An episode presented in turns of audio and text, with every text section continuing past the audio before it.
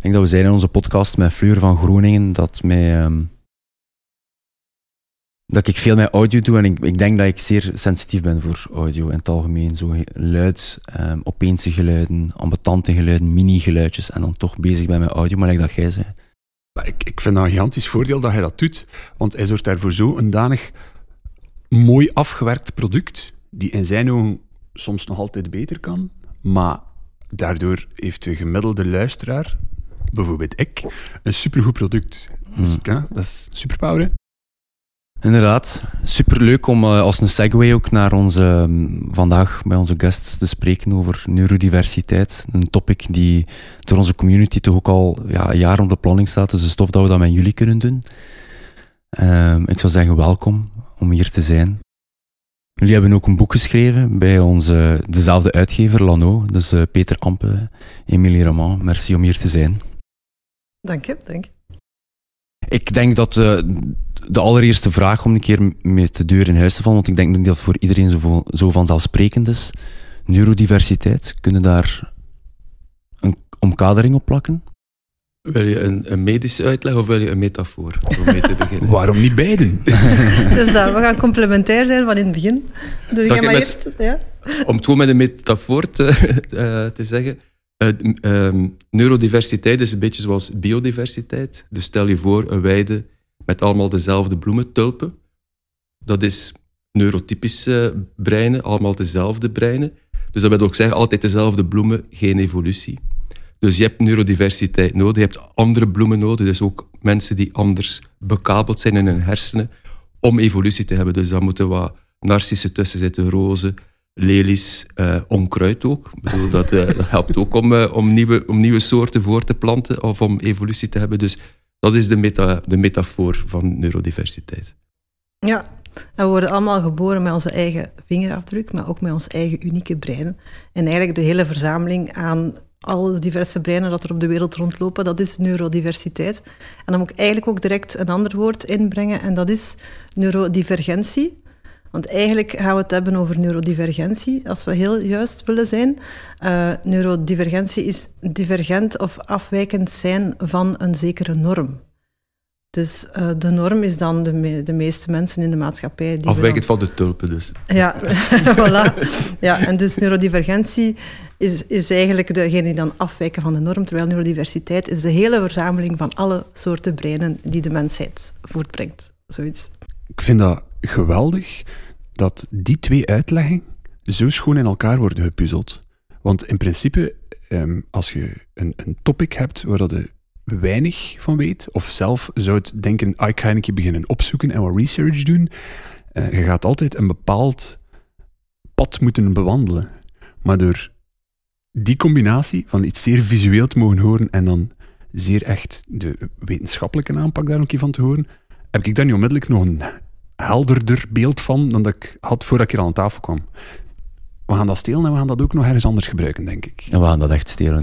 Wel, maar ik kan daar misschien op aanvullen. We hebben een keer een, een, talk gegeven in Amsterdam ook over ons boek.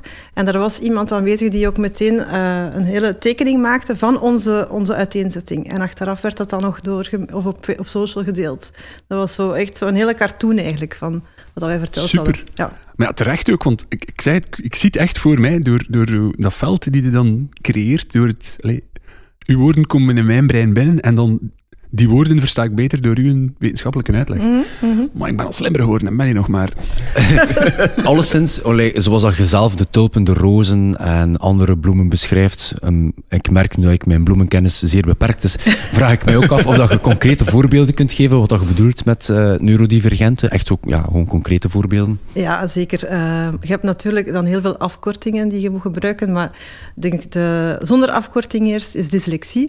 Uh, maar dan de andere zijn wel met afkortingen, dat is ADHD, Attention Deficit Hyperactivity Disorder.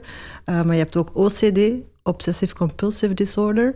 En dan uh, ASS, Autisme Spectrum... Auti ASD is eigenlijk een ding, Autism Spectrum Disorder. Of in het Nederlands is het Autisme Spectrum... help mij. stoornis. Stoornis, ja. ja. Dus het is wel degelijk stoornis. Zoals dat niet AS is in het Engels maar wel in het Nederlands. Ja, dan zou je het moeilijker kunnen uitpraten waarschijnlijk. Voilà, dus dat zijn er een paar voorbeelden, maar even goed. Allee, er zijn me- veel meer vormen en er zijn ook veel overgangsvormen trouwens. Eh, maar dat zijn denk ik de meest gekende. eh. Als ik één analoog al direct kan trekken, mijn vriendin stottert, was ook bij ons te gast op de podcast. En in, ehm, in medische termen wordt er heel vaak gerefereerd naar stotteren ook als een soort van spraakstoornis. Terwijl ik dat natuurlijk wel begrijp, is dat iets ergerlijk soms voor mijn eigen vriendin. Dat kunt je ook wel inbeelden. Ik hoor natuurlijk ook, bijvoorbeeld, het is een, een, een spectrumstoornis.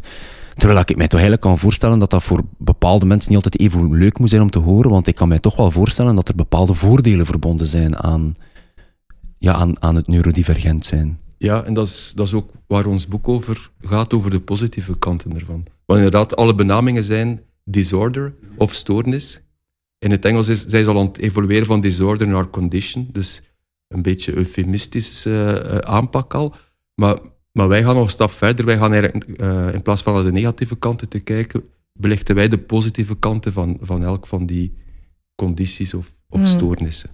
Ik denk, maatschappelijk gezien is er al heel veel gezegd over de negatieve kanten. Eh, vaak, eh, het is ook een diagnose, dus het klinkt sowieso als slecht nieuws dat je krijgt. Dus eigenlijk in de maatschappij is er heel weinig geweten over de positieve kant. En dat is hetgeen dat wij hebben wil- willen brengen met ons boek. De ondertitel is ook letterlijk Vind je talent via je afwijking. Eh, dus we willen heel graag een keer de positieve kanten benadrukken, zonder dan de negatieve kanten te negeren. Ehm, want die zijn er natuurlijk ook wel. Ik vind dat zeker een belangrijke balans. Wel geeft dan uw ehm goede moed, of, of zelfs hoop aan veel mensen die, die weten dat ze met één van die dingen zitten, maar, maar dat dat daarvoor niet per se een last moet zijn. Want eh, ik moest er ook aan denken, als, als je een diagnose krijgt, is er soms nog veel het reflex van, ah ja, dus eh, nu moet ik daarvan af, of nu moet ik genezen, of allee, dat zijn gewichtige woorden, terwijl dat dan niet nodig is, juist. Mhm. Nee, ik denk, als ik daar mag op antwoorden, Ja, ja, doe maar, maar. vul me dan aan met een metafoor. Ik zal, probe- ik zal ondertussen ik nadenken. vind, ja. allee, een heel belangrijke, eh, het is misschien een, een, klassieker ondertussen van Brené Brown, zij zegt, je connectie met anderen kan maar zo diep, eh allee, zoveel diep gaan krijgen als de connectie dat je hebt met jezelf. Eh, en dus eigenlijk zelfkennis is de essentie om te kunnen ook daar, daarna verbinding maken. Ehm, en dat willen we ook wel. We hebben al gemerkt dat eigenlijk een aantal mensen die ons boek hebben gelezen en die wel degelijk een diagnose hebben, zich niet bewust waren van die positieve kanten. Dus wat een cadeau dat ze dat dan nu beginnen in te zien en dan ook meer kunnen gaan inzetten. Ja, of gewoon die geen diagnose hadden en ook geen vermoeden van dat ze ergens op een spectrum zaten. Dus Ja, en die nu daar hebben we heel veel eh, mails over gekregen van mensen die zeggen, wauw, ik heb plots inzicht in mezelf, inzicht in waar, waar ik al heel mijn leven tegenaan loop, bepaalde dingen, maar ook inzicht in mijn talenten. En dat zijn dan mensen die, na, die nadien eh, een, een diagnose laten vaststellen en die dan zeggen van, voilà, ik, ik, zit, ik heb ADHD of ik, heb, eh, ik zit op het autisme spectrum, maar, maar ik wist dat vroeger niet en nu wel. En wat een, wat een opluchting is dat. Mag ik er dan van uitgaan dat die mensen ergens wel iets merken, als ik het zo mag zeggen, van, van ik ben net iets ander of, of diverser dan al de tulpen hier in het veld? Eh, ja, ik bedoel, inderdaad, eh, alleen de negatieve dingen merk je op. Allee, als Ja, ik gewoon voor mezelf spreek, dan... allee, ik zit op het autisme spectrum en ook ADHD, maar dat weet ik niet hoe ver. Maar volgens mijn collega's redelijk ver ook. Maar, maar, maar ehm, wat ging ik nu zeggen? Ik ben, zie ben alweer aan het digressen, waardoor dat mijn originele... Is, is, was er oorspronkelijk voor u meer focus op de nadelen? Ja, in het begin wel, omdat je niet wist dat er voordelen aan verbonden waren. En die nadelen bijvoorbeeld was sociaal contact. Dus, dus ik heb zelfs collega's nu die zeggen van kijk, ik bel niet graag met jou, want dat is super awkward. Want inderdaad, ik moet zo die eerste zin voor mij, dat is super... Ik weet zo niet hoe, hoe dat ik moet beginnen aan een telefoongesprek. Ik kan ook het gesprek niet gaande houden. Bedoel, als er gezegd is wat er moest gezegd zijn, stop. Maar ik kan ook niet afsluiten. Dus dan valt er een stilte en dan is er van Altijd een ongemakkelijke stilte. eh, we gaan maar afleggen, want eh, er komt niks meer. Dus dat zijn zo dingen dat ik tegenaan liep. Ook eh, bijvoorbeeld feestjes. Ik ga niet graag naar feestjes. Ik zit, li- zit liever op mijn eentje boeken te lezen of zo. Dus dat zijn dingen van, ja, ben ik dan eigenlijk zo anders dan, dan de rest? En waarom is dat? Maar nu dat ik dat weet, kan ik daar zelfs mee lachen. Gewoon, ja. Wel, als ik, daar, als ik daar nog heel eventjes mag op inpikken, ik vind dat daar iets superbelangrijk aanhaalt. Als je zegt van, dat je collega's hebt die u daar al op ah, gewezen had van ja, ik bel niet graag met u en zo. Maar eigenlijk is dat goed dat dat gezegd is geweest. Want Ja, ja, ja, communicatief met elkaar handelen, zeker als je dan met elkaar werkt of, of in een relatie, als je weet van, dat is niet iets wat ik doe. Als je met mij belt, het is to the point, ik ga je een uitleg geven en jij gaat moeten afsluiten, want ik doe het niet graag. maar het is nuttig, right? Het is nuttig. En zeker sinds dit boek uit is, is dat, was dat precies zo'n een, een, ja, hoe zeggen, een collectieve oef, opluchting voor iedereen. Verademing. Want ja, een verademing. Eén, omdat ze eh, eindelijk konden tegen mij zeggen wat ze, wat ze wilden of wat ze vonden van mij. En dat ik dat niet erg vond. Maar ook voor zichzelf. Er zijn heel veel mensen die zeggen, ah, ik heb dit, ik heb dat. Ik heb eigenlijk een diagnose van ADHD. En plots begon dat ook te kloppen met, met wat er ook in het boek staat. Dat je, dat je moet eh, omringen door de mensen die de zwaktes compenseren van je. Dus. En als je dat bijvoorbeeld toepast op ons, bij mij in, op het bureau, dan zie je dat er heel veel mensen, bijvoorbeeld iemand met ADHD werkt dan met iemand met OCD. En dat klikt perfect, want ADHD is het vol ideeën, je begint van alles, maar je, je werkt niks af. Iemand met OCD, die, gaat, die kan gewoon tot het einde blijven werken. Dus die twee, als je die twee samenzet, is dat eh, een succesformule. Ik vind, ik vind het mooi om daardoor ook uit te horen, uh, haalde daar net aan, zo de diver, divergentie. Dat, Ja, neurodivergentie. Neurodivergentie. Ehm, maar dat zorgt net voor dan nog meer verbinding tussen mensen die neurodivergent zijn. Door te communiceren met elkaar, want als je dan zegt dat die puzzelstukken ook daar in elkaar passen. I love it. Ik heb nu zo'n beeld van zo'n superhero-team die samenkomt. Dus- Maar ook verbinding met de, met de niet-neurodivergente Ja, mensen eigenlijk. Hè? Allee, ik denk ook allee, dat je meer eigenlijk jezelf kunt zijn op het werk. Eh, allee, jullie hebben toch, in de, hij werkt in de reclamesector, er is heel veel sociale verplichtingen, heel veel feestjes. Dat is echt zo'n cultuur van... En, en, eh, en, en zo de, de jaarlijkse ski. eh, en dus dit jaar ben jij niet meegegaan. Ik denk de eerste keer zonder schuldgevoel. Omdat, je, ja, omdat ze dan nu ook begrijpen, denk ik, waarom dat je niet meegaat. Ja, en ik heb al, al in bureaus gezeten waar dat je dan dezelfde functie doet en toch je niet gelukkig voelt en niet floreert. Dat is gewoon omdat het dan een, een omgeving is die, waar, alles, waar sociaal contact moet, Ah, verplicht is. En nu zit ik in een omgeving waar dat, waar dat alles op, allee, bespreekbaar is en waar niks verplicht is. Dus voor mij is dat perfect. Het is een beetje ironisch, vind ik vaak. Zelf als ondernemer zijn, zie ik heel vaak. De ondernemer denkt, ik ga een stuk sociale sfeer injecteren in ons bedrijf en dat verplicht maken, omdat we weten dat sociale interacties in theorie aan de basis liggen van connectie en dat dat voor u exact het omgekeerde betekent. Maar ik denk dat dat gesprek ook heel vaak breder gaat dan, dan alleen bij u. Ik denk dat die sociale verplichting, ik dat vaak, oh, we moeten van ons werk op een zaterdag naar een teamwork, of we moeten van ons werk naar dit en dat.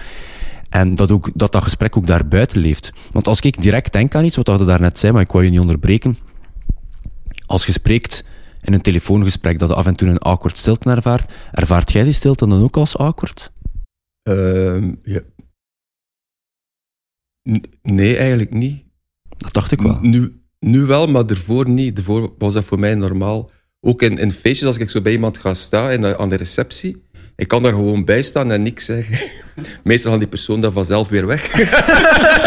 maar, maar ik voel ook geen behoefte en ook geen drang. Als je niks nuttigs te vertellen hebt, ja, dan is het beter dat je gewoon bij elkaar staat en Ik zwijgt. vind Nee. nu verstaanbaar dat wij zeven jaar lang collega's zijn geweest voordat wij een koppel zijn geworden.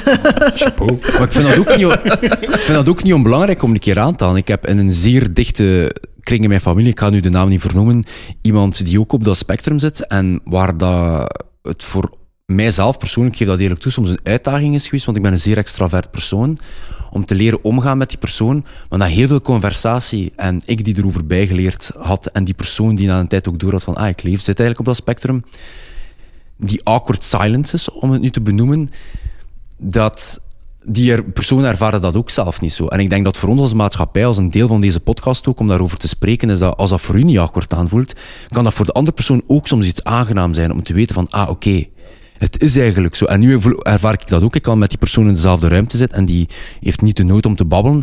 En ik ervaar het als awkward, waarom dat ik weet dat die andere persoon dat niet ervaart.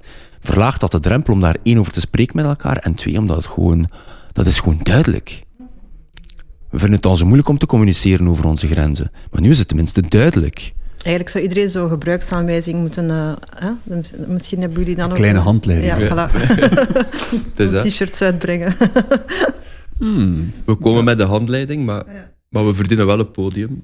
Dat is, uh, dat is zeer mooi gezegd. Ja.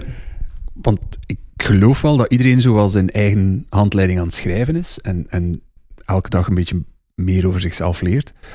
Maar je hebt in principe ook dat podium nodig om, om te communiceren met anderen daarin. Hè? Die handleiding moet ook gelezen worden, allee, of verstaan worden zeker. Voordat ik graag een keer een aantal voordelen hoor, want daar ben ik wel zeer benieuwd naar. Zijn er volgens jullie ook bepaalde mythes over neurodivergent zijn? Of specifieke invulling binnen dat spectrum? Er zijn mythes, maar er zijn ook stereotypen. Ik denk dat jij beter de, de mythes kunt aanhalen, maar over de stereotypen, die, die zijn meestal geïnstalleerd door grote films, blockbusters. Bijvoorbeeld uh, As Good As It Gets met Jack Nicholson. Voilà, dat is OCD en dat is beeld dat iedereen, heel de wereld, heeft van OCD. Enkel Gewoon, zo. Ja, compulsief gedrag, terwijl dat er eh, veel meer is dan dat. En ook positieve dingen. En tweede is bijvoorbeeld Rain Man. Ja, direct ja, aan denken. Ja, voilà. Direct aan ah, amai, uh, heel, heel, ra heel rare persoon, en die, maar die wel geniaal is wiskundig. Dus dat is stereotype dan van autisme. Uh, en dat is gewoon door die films geïnstalleerd. Gelukkig zijn er nu veel Netflix-series en, en, en ook boeken allerlei en coming-outs van bekendere personen, waardoor dat er een meer genuanceerd beeld geïnstalleerd wordt. Maar de mythes, de mythes zijn er wel nog altijd. Hè. Ja, ik denk dan spontaan uh, aan natuurlijk dyslexie. Uh, dat is denk ik de meest stigmatiserende. Uh, omdat we in een maatschappij leven die eigenlijk echt op het woord nog gebaseerd is. En dus er wordt vaak gezegd dat als je dyslexie hebt, dat je, of, of, of die kinderen worden toch vaak als dom aanzien, omdat ze niet mee kunnen in het eerste leerjaar. als ze leren schrijven en lezen. terwijl dat eigenlijk onderzoek aantoont dat uh, dat dat eigenlijk overal bij elk intelligentieniveau evenveel voorkomt, dyslexie. dus het heeft niks te maken met, met dom zijn. En wat is dyslexie exact? Uh, dat je moeite hebt met klank- en woordherkenning um, en het automatiseren daarvan. Um, en eigenlijk, het is een Grieks woord. Je bent momenteel, ah ja, mag ik dat zeggen? Grieks aan het leren, maar het betekent slecht met woorden. ja, Peter heeft, een, heeft een, ook een specifieke interesse. Dat is dus eigen aan mensen met autisme. En, en hij is heel erg geïnteresseerd door de Romeinen en de Grieken. nee, door het als we hierover beginnen, dan, dan uh, zijn zit nog nu? Het, de vroeg-Byzantijnse periode. Dus, uh, Weet je wat dat grappig is? Even in meta, met onze gemeenschappelijke uitgever, Katrien, zei, wat dat ook doet, begin niet over de Romeinen en over de Grieken, nee, nee, want het gaat... Het nee, gaat maar blijkbaar hadden jullie zelf een afspraak in het boek, dat, dat jij maar drie... drie Drie Romeinen of drie Grieken of zo in het boek mogen werken. Maar ik wil even zeggen, daaraan zijn elkaar wel gewaagd. Hè? Want je wil niet weten hoeveel talks wij doen waar dat hij een anekdote naar boven haalt die eigenlijk gebaseerd is op Griekse filosofie en dat ik weet van, ben hem weer kwijt. In de beste zin, hè. Dat, dat, is dan voor straks. Maar dus terug naar de mythes misschien. Dus... ja, dus daar ik dacht het. Busted.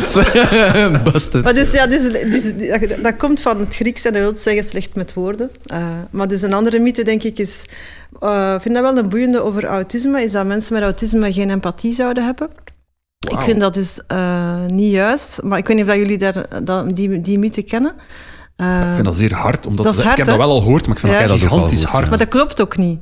Uh, eigenlijk hebben ze meer moeite met spontaan sociaal contact dan dat ze niet empathisch zouden kunnen zijn. Want bijvoorbeeld, Peter is zeer empathisch naar mij toe, extreem empathisch. Als ik ergens pijn heb, fysiek, dan heeft hij ook binnen de minuut pijn daar.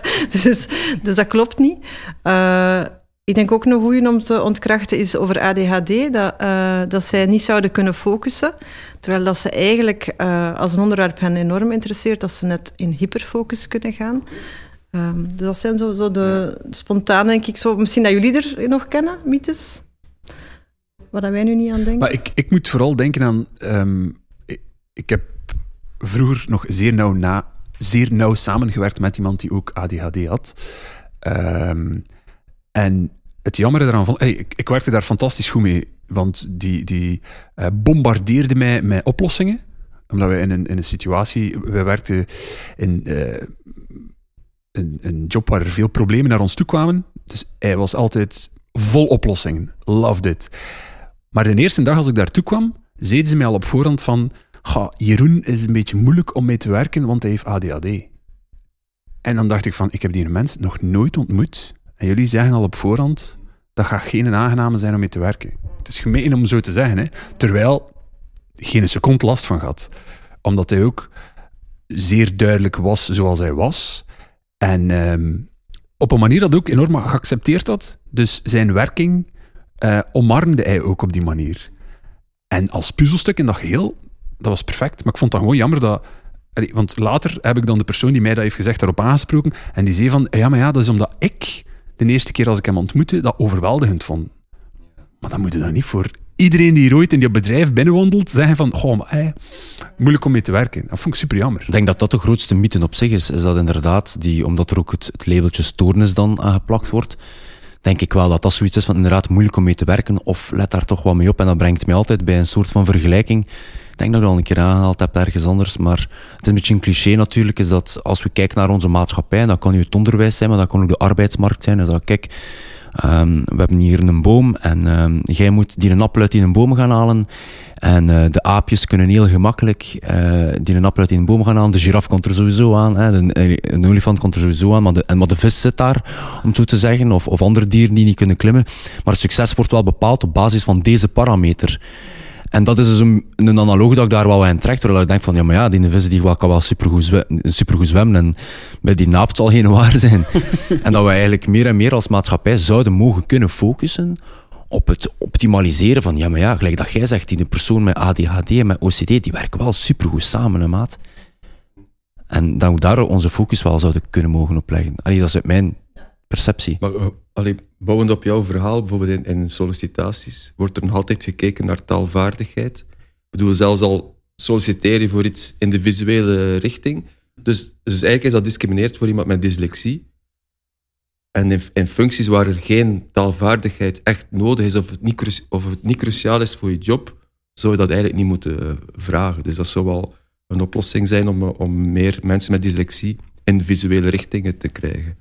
Ja, en, en, inderdaad milder te zijn naar spelfouten bijvoorbeeld in mails en zo. Allee, eigenlijk is ja, dat allemaal niet zo erg. Hè? Maar ik kan inderdaad... Ik, ik um, heb iemand waar ik nu ook opnieuw nauw mee samenwerk, die dyslexie heeft. En um, die wel soms moet mails versturen naar ons allemaal. En er zitten daar heel veel spellingsfouten in. Soms ook, ook woorden die, uh, waar de lettervolgorde anders staat. Mm -hmm. Kun je uh, zo zeggen? Dat is, ja. Uh, maar wij weten dat allemaal. Maar voor de rest, dat, is, dat letterlijk een, een leidinggevende persoon die superveel gedaan krijgt. Dus het zou mij ook waanzinnig lijken dat hij zijn job niet zou mogen doen doordat ze zeggen, ah, maar ik vind het toch jammer dat u een mail niet juist ja, exact, Dat brengt ons ja. direct bij een van de voordelen van Disney. Ja, dat is misschien effectief. Omdat je zegt, het is een leidinggevende persoon. Ja, ja. Maar ze, ze hebben, uh, die mensen hebben beeldende creativiteit. Hè. Ze denken eigenlijk meer in beelden dan in woorden. En dus ze zijn gewend om in beelden en meer naar, naar holistisch eigenlijk. Allee, het grotere geheel te kijken en, en meer in, in patronen misschien te zien. Dus wat maakt dat het vaak heel goede leidinggevenden zijn. Mooi, dus... Ah, ja ik vind het fenomenaal dat hij dat aanhaalt, want elke, uh, elk gesprek of elke meeting dat we hebben met hem, um, en hij heeft al zelf gezegd dat hij dat doet omdat dat gemakkelijker is, voor, aangenamer is voor hem, heeft hij um, meerdere stukken papier, waar dat hij binnen, binnenin zijn uitleg um, aan, aan het doedelen is, mm -hmm. ik zal het zo maar zeggen. Mm -hmm. dus, dus tekeningen en, en, en, Maar dat sluit perfect aan bij wat dat hij aan het uitleggen is. Dus dat, dat is raar om te zeggen, maar wij ondertussen, als we dan aan tafel zitten met hem, snappen wij dat dat een, ook een vorm van communicatie is. Door, door de... Ik ben misschien zeer Sesamstraat aan het uitleggen, hè, maar door de vierkantjes en de cirkeltjes of de piramides die hij tekent, achteraf gezien, als je dat ziet liggen, denk je van, maar wat, wat, is dat hier? Maar dat klopt perfect binnenin hetgeen die hij aan het uitleggen is, om ons te sturen naar waar dat hij wil zou gaan. Ik had daar nog nooit bij stilgestaan tot, tot dat dat nu aanhaalt. Hm? Maar we hadden vorige week nog een, een, we waren opnieuw in Amsterdam en iemand met dyslexie kwam achteraf na de lezing naar ons en die zei, amai, ik heb het nu pas beseft dat hij was filmregisseur voor reclamefilm dan, dat hij eigenlijk zijn talent daaraan te danken had. Uh, dus hij had nog niet beseft dat zijn dyslexie dat dat, dat, dat, dat, dat talent eigenlijk betekende en niet alleen die handicap.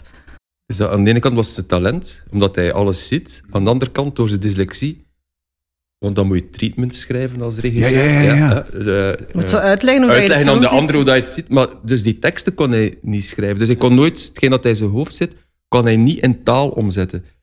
Dus uh, we hebben dan samen gesproken met hem. En hij zegt van ja, eigenlijk moet je het misschien in beelden, hetgeen dat je ziet, gewoon in beelden. Ja, visueel brengen. Ja, in plaats van uh, lange teksten te schrijven. Dus. En denkt je dat dat gelijklopend is voor dyscalculie en dyspraxie? Daar hebben wij ons eerlijk gezegd zelf niet in verdiept. We hebben vooral uh, dyslexie, ADHD, OCD en uh, eh, ASD of ASS hebben wij uh, onder loepen genomen. Um, dyspraxie, dat is eigenlijk zo dat, dat, je aangeboren motorisch minder ontwikkeld bent, hè, denk ik. Want we, we, we, hebben ons daar niet gespecialiseerd, zoals ik zei. Dus dat, dat, we hadden daar wel een hoofdstuk over geschreven, maar we hebben eigenlijk alles laten nalezen allee, door professor in de psychologie. En die raden aan, ook de uitgever raden aan om dyspraxie daar... Uh, nog tussenuit te ja, laten. nog tussenuit te laten. Maar het was inderdaad... Hoort het erbij of niet? Uh, ja, het is altijd de vraag van, is het, is het aangeboren? Want we wouden vooral aangeboren talenten eigenlijk bespreken. Uh, of is het meer een copingmechanisme? En bij dyspraxie is het echt wel een copingmechanisme, dat je ook misschien wel talenten, dat je heel probleemoplossend bent geworden, omdat je motorisch soms tegen dingen aanloopt. Uh, maar van de vier waar dat we het over, allee, in ons boek over hebben, die dat ik net opzomde, daar zijn we wel zeker dat het echt ook aangeboren talenten zijn. En dus nooit een copingmechanisme kan zijn per definitie? Ja, of misschien een combinatie van, maar ook een, echt een, aangeboren. combinatie. Ja. Bijvoorbeeld dyslexie is ook veel copingmechanismes. Hè. Dus je hebt bepaalde woorden die je niet kunt uitspreken. Dus dan heb je heel arsenaal van synoniemen en beschrijvingen. Dus Ja, ja, ja, je woordenschat is heel uitgebreid door je dyslexie. Verder ontwikkeld. Ja, Ja. dus je hebt, je hebt dingen dat je tegenaan loopt of in school. En je hebt eigenlijk voor alles heb je een soort copingmechanisme eh, eh, al uit, uitgedokterd, vooral tijdens je schooltijd. Maar als je dat verder doet dan in je, in je, bedr- in je bedrijfsleven, ja, dan ben je eigenlijk heel probleemoplossend aan het denken. Ben je iemand die altijd met die innovatieve Ja, ja, ja, dingen ja. afkomt. Dus, eh, Want dat zijn de tools die je geleidelijk aan hebt geleerd aan jezelf. Ja, mooi. Want dan, daar, daar hebben we alweer heel wat eh, talenten opgesomd op een manier. Maar ik vraag me dan af, ehm, bijvoorbeeld, als ik dat aan u mag vragen, hoe. Of mag ik ervan uitgaan dat er een moment kwam dat u zelf de vraag stelde: van waar komt dit? Waarom kan ik dit anders of beter? Of, ik wil het niet invullen voor u, maar. maar Ehm, ja, bedoel, inderdaad, ik, ik, eh, ik op een gegeven moment heb ik wel ingezien van oké, dit soort werkomgeving ligt mij niet, dit wel. Eh, dit soort denken ligt mij eh, wel, dit niet. Dus en dan, dan heb ik wel, ik, ja, ik doe er wel jaren over, maar dan kom je dan wel uit in de creatieve, in de creatieve sector. Dus en dat is de sector waar ik mij thuis in voel, waar ik nog nooit het gevoel heb dat ik, dat ik één dag heb moeten werken. Dus gewoon doen wat je graag doet. En heel geruststellend was weten dat ik op het autisme spectrum zit, omdat ik dan weet, oef, creativiteit, dat is niet iets dat gaat weggaan, dat is gewoon, dat is er. maar is mooi. ja. Dus, eh, dus eh, maar je hebt dan veel vrienden van, ja, en ben je dan niet bang dat je plots geen idee mee gaat Dat hebben? het kwijt zijn. Dat het kwijt zijn? Ja, nu, nu weet ik van, nee, ik zal het nooit kwijt zijn. Het zit er gewoon Maar je hebt dat eigenlijk maar ontdekt een keer dat je al in de werksferen zat. Ja. Want dat is dan een beetje de, de keerzijde van de medaille. Niet dat ik voor u iets wil invullen, maar ik kan me wel voorstellen dat er veel luisteraars zijn die ja, nu aan het luisteren zijn natuurlijk, die, die zich afvragen, die misschien nog wat jonger zijn. We hebben jonge luisteraars, we hebben oude luisteraars, dat is nu het punt niet. Is er iets waarvan dat jullie beiden kunnen zeggen van een luisteraar die nu aan het luisteren is, hoe kunnen die voor zichzelf... Moesten zij twijfels hebben, hoe kunnen zij op die ontdekkingsreis beginnen?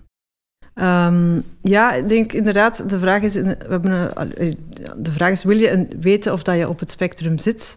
Daar begint het. Hè? Eh, want dat is natuurlijk, een keer dat je die weg inslaat, dan kan het zijn dat je, een, eh, op een, ja, dat je effectief op het spectrum dus zit. Ja.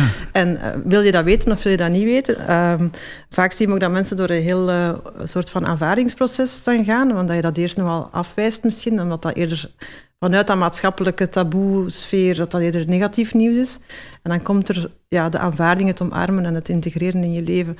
Eh, maar ik denk eh, heel concreet, eh, misschien een, een, leuke, lichte, luchtige binnenkomer om een keer jezelf te testen of dat je op dat spectrum zit, is, is wat wij noemen de perziktest. We hebben dat zelf uitgevonden. Het staat in ons boek en dat is eigenlijk een omschrijving. Allee, je krijgt een perzik aangereikt.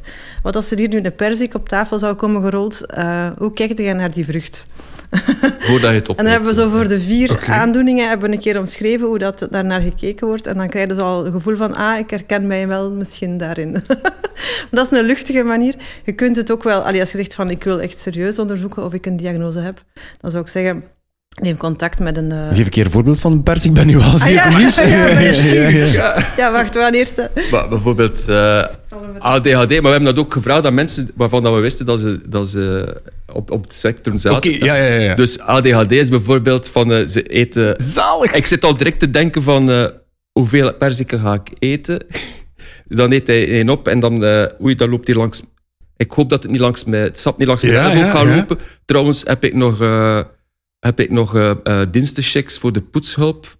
Dus, Voor dus- moest het vuil worden. ja, we moesten het vullen. Dus, dus is, dat is eigenlijk een hele wirwar van, van, van gedachten.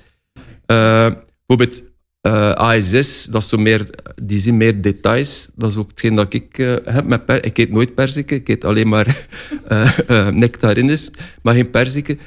Voor mij, ik ben gewoon, ja... Ik, ik zit zo te kijken, zo, als dat in, het- in het zonlicht, zo, die haartjes. En ik, ik zit dan zo gefocust op die, die De kleine details haartjes ervan. ja, dat ik dat niet meer kan opeten. Ehm, dus vandaar nectarines zijn voor mij beter. Dat zijn ges- geschoren Ik perziken. ben hè. blij dat ik het u vraag, want daar had, ik, daar had ik nooit in mijn leven aan durven denken dat dat een factor zou zijn, die haartjes. En het makes sense, ik snap het, maar ik ben blij dat ik het u vraag. Dus, eh, dus voilà, dus zo... Maar dat is, dat is geweldig met, met zo'n simpel voorbeeld. Hij had ook nog een voorbeeld? Of? Nee. Nee, nee, nee. nee. Zeg, Ja, want ik ben nu benieuwd naar de twee anderen natuurlijk ook. Maar, eh, Nou, we moeten lezen. ja, hadden we die boek moeten lezen. Eh, eh, maar, maar hoe dat zo'n simpel ehm, voorbeeld u tot denken kan zetten en een beetje de zelfrealisatie van hoe gaat dat voor mij? En ook door de anderen te horen, like dat chef nu aanhaalt, van die haartjes, ik had er ook nog nooit bij stilgestaan. Maar het is ook interessant om te weten dat dat belangrijk is voor andere mensen, om dan bijvoorbeeld wel of niet te handelen naar, ik ga een perzik opeten. Het kan ook zijn dat je tulp bent. Dus dat is, dat is ook goed. hè. Maar ik denk, allee, om, om dan misschien te kijken naar het waarom, eigenlijk, waarom dat hij die haartjes ziet. Eigenlijk, wat dat we zien is dat, dat mensen op het, op het spectrum van autisme, die hebben zo altijd eh, bepaalde eh, zintuigen die wat overgevoelig zijn en andere die ondergevoelig zijn. En je kunt ook zo een prikkelprofiel laten opstellen van jezelf. En wat blijkt, heel vaak hebben ze eigenlijk auditief zijn ze heel, her- heel erg eh, gevoelig. Ik hoorde ook de koelkast eh, Dus, net. eh. dus Peter, die, eh, die radiospots schrijft en moet beoordelen, ja, voilà, die hoort dat. Die hoort dingen die, die wij dan nu niet horen, Nicolas, sorry. Hè, Nee, nee, nee, ik, ik heb daar vrede mee genomen. Voilà, en dus, dus, eh, maar dat is dan zowel in de positieve als in de negatieve zin. Allee, we zijn een keer samen gaan, gaan joggen en, en Peter had letterlijk eh, bijna een spierverrekking, omdat er een, een hond onverwacht eh, eh, blafte. blafte. En En- voor mij is dat heel mijn systeem schiet dan echt in een kramp. Ja. En voor jou was dat gewoon een blaffende hond. Voor mij is dat een, een, aanval, een aanval op, mijn, eh, op al mijn zintuigen. Ja, maar dus dat is ook een talent. Het is gewoon iets te scherp afgesteld. Allee, zeer gevoelig afgesteld. Daarom niet te, maar zeer gevoelig. Maar, en opnieuw, super waardevol dat het dan bijvoorbeeld binnen jullie relatie ehm, dat weet van elkaar. Want dat is ook met veel meer puzzelstukjes opnieuw. Allee, blijf, blijf altijd naar dag grijpen. eh, het geheel kunnen samenwerken. Hè? Want als jij weet waarin dat jij ontvankelijker bent en Ja. omgekeerd, dat, je vangt elkaar daar super in op, waarschijnlijk. Mhm. Ja, dat is zo. Ja. Bijvoorbeeld als ik moet parkeren, dat ik parkeer met de auto, dan moet het stil zijn. Dan is er van iedereen stil, de radio uit en dan kan ik parkeren. Maar ik kan niet parkeren als er nog een radio speelt in de auto. Ik heb dat overgenomen van hem en ik heb nu geen accidenten meer in parkings. Want vroeger zou ik nog wel gemakkelijk tegen een paaltje zijn gereden. Dus dank je nog daarvoor. Ik vind jullie zeker wel een zeer mooi voorbeeld, allee, vanuit mijn eh, perceptie, vanuit onze kennismaking, hoe dat jullie koek en ei kunnen zijn binnen de relatie en, en make things work. Ik heb daar ook wel een keer een kritische vraag over. Ik heb eh, zelf contact in mijn omgeving en die, die, eh, die man zei tegen die vrouw van, kijk, ja, ik heb autisme, je moet daar rekening mee houden. En die vrouw zei, maar hij moet er rekening mee houden dat ik geen autisme heb. Eh, ik vond dat, dat overviel mij een beetje, want ik dacht van, ik kan mij daar eigenlijk wel in vinden, ook voor een groot stuk natuurlijk. En ik herinner mij een keer, het is ondertussen wel een jaar geleden, op onze Instagram, onze DM's, van kijk, eh, we hebben samen binnen onze relatie ontdekt dat mijn vriend eigenlijk OCD heeft. En we vinden het heel moeilijk om die een balans daarin te vinden. Want voor mijn vriend, en ik wil dat nu ook niet per se invullen, het is een beetje parafraseren van hoe dat eh, bericht is binnengekomen, die zegt, ja maar ja, voor mij moet er echt een heel clean, ehm, alles moet op zijn juiste plaats liggen. Dat gaat hem om, eh, dat gaat hem om dit, dat gaat hem om ehm, alles dat heel niet moet zitten. Maar voor mij, dat triggert mij enorm. In welke mate vind jij, die vroeg dat specifiek aan mij, ik heb daar natuurlijk niet op gereageerd, maar die vroeg aan mij van, in welke mate vind jij dat ik daar rekening moet mee houden? Moet er wat water bij de wijn worden gedaan, of verloopt zoiets best? En ik dacht in mijn eigen, wow, ik weet zelf niet dat ik moet beginnen om over zoiets na te denken. Dus ik, ik dacht, ik smijt het hier een keer Dat is ook van persoon tot persoon, want iedereen, allee, iedereen is... Als je één iemand kent met autisme, ken je één iemand met autisme. Omdat dat mengpaneel bij iedereen is anders afgesteld. En daar zit meestal ook een vleugje ADHD bij. Of, dus, dus eigenlijk moet je die persoon persoonlijk kennen om, om daar dan te kunnen iets, over, iets zinnigs over zeggen. Maar ik vind niet dat je je conditie ooit mag gebruiken als excuus. Ehm, dat is wel iets dat je niet mag doen. Ja, en ik zou zeggen, ik denk, wat dat ons een sterk koek- en ei-koppel maakt, is dat we uh, dat alles bespreekbaar is. Uh, en zelfspot. Uh, en, en humor, ja. En, en, dus veel dialoog. ook wel belangrijk, ik vind dat toch een, geheim recept van een goed koppel, is dat je zo elkaar blijft bewonderen. Dus dat we vooral ook focussen op de goede dingen van elkaar en niet op de mindere kantjes, die er wel zijn natuurlijk, bij ons alle twee. Ehm, ja, dat zou ik er nog aan toevoegen. Dat is mooi van die bewondering, want ik zie jullie echt nog altijd verliefd kijken. dat is zo, ja. Ik weet niet hoe dat met u zit, Niklas. We zijn, uh, we zijn erdoor gevlogen door, ook, uh, door de podcast, maar ik heb al nog één vraag voor jullie. Het is een beetje, nogmaals, een kritische vraag. Dat is mijn laatste, ik weet niet voor u, Niklas.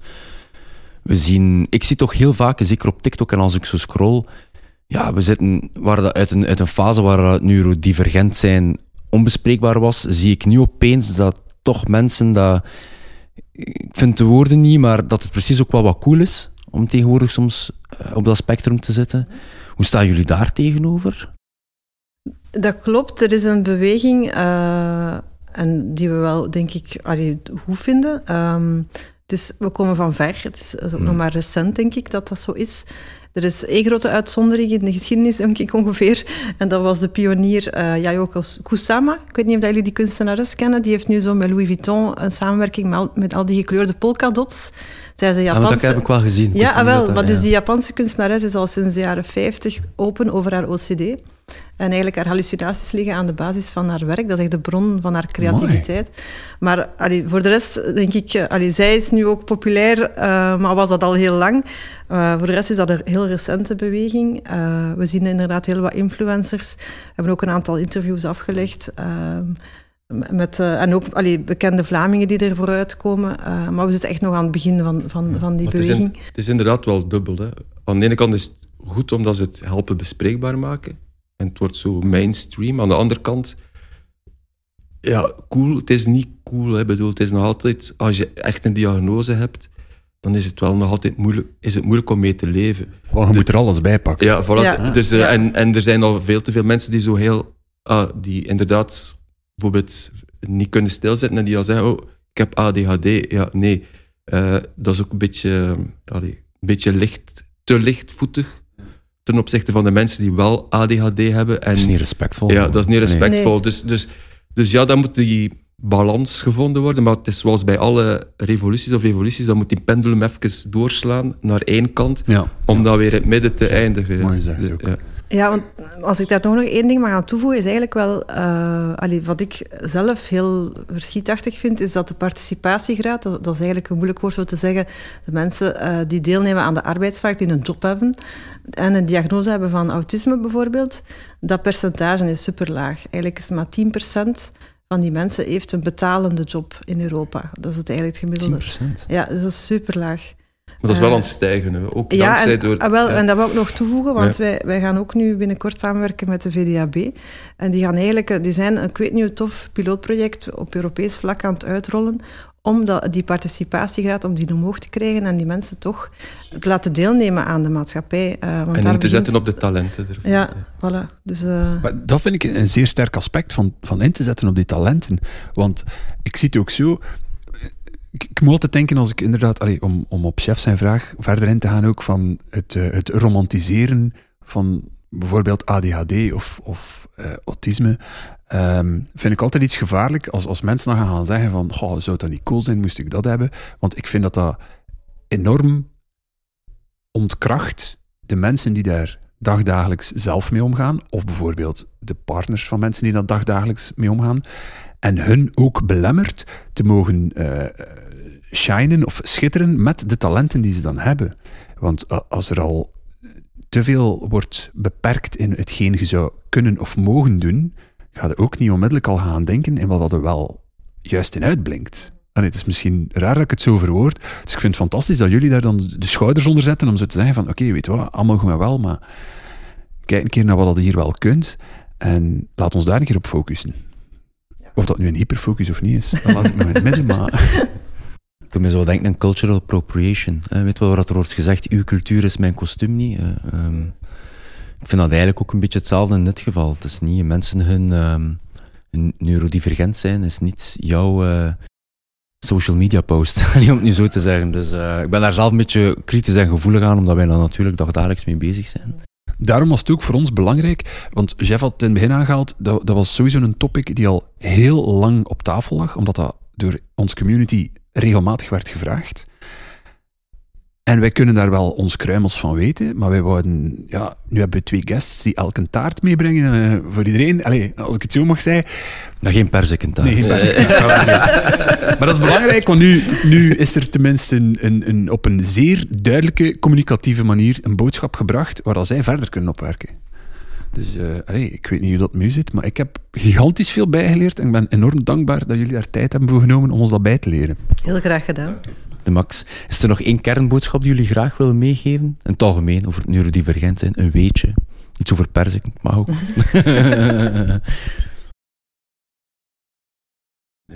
Geen Socrates? Ken, ken je zelf het begin van alle wijsheid? Uh, nee, nee. sorry. Nee. Allee, je krijgt één, één carte blanche voor een Griek of een Romein. Een Romein. Maar mijn, favoriete, nee, nee, mijn favoriete Romeinse keizer is Julianus Apostata. Dat is eigenlijk Julianus de Afvallige. Die is opgegroeid als christen. Dat was begin, nee, midden vierde eeuw. Toen was het christendom. Na Christus? Na Christus, ja. ja.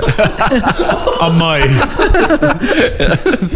het was ook moeilijk uitgelegd. Dus uh, vanaf vierde eeuw na Christus, ja, inderdaad. Mijn brein zei even voort. Toen was, toen was uh, het christendom al een officiële godsdienst. Het bestond. Ja, in, in, in Rome en voilà, in het Romeinse Rijk. En dat was zo één keizer die nog een keer probeerde de klok terug te draaien. En die wilde dat eigenlijk de heidense goden en de heidense tempels, die toen al werden afgebroken door de christenen, dat, die ook, dat dat eigenlijk een godsdienstvrijheid was en dat die ook een plaats moesten kunnen hebben. Spijt genoeg, die heeft maar twee of drie jaar geregeerd, want die is door een vijandige pijl op het slagveld uh, gestorven. Ja. Ja, ja, dus ik ging net zeggen, zeer gedurfd, maar ja, het was dus zo gedurfd. Was, dus moraal van het verhaal? Is er, moet er altijd een moraal aan zitten? Ik weet het niet. Moraal van het maar. Hij, hij pleitte voor openheid uh, in, in ja, denken, hij, het dus. is dat. Hij, was, uh, hij pleitte voor, voor openheid, ja. Ja. voor godsdienstvrijheid en voor openheid van, van meningen. Ik vind in principe ook een mooie metafoor, omdat ik me dan nu ook nu inbeeld meerdere tempels in de plaats van één. Ja, inderdaad. Dat was... Oké, okay, super. Ik vond uh, de max. Dan uh, rest er mij nog om jullie te bedanken. Peter en Emily, merci om hier bij te zijn vandaag. Ik uh, ben er zeker van dat de luisteraar gigantisch geïnspireerd zal zijn en veel vragen zal hebben. En één adres. nu kunnen wij eindelijk een keer een boek lezen. Iedereen naar elkaar weer. Super, merci. Graag gedaan. Maar dat vloog voorbij. Ja, het was rap, ja. Ongelooflijk, wat hè? Ja.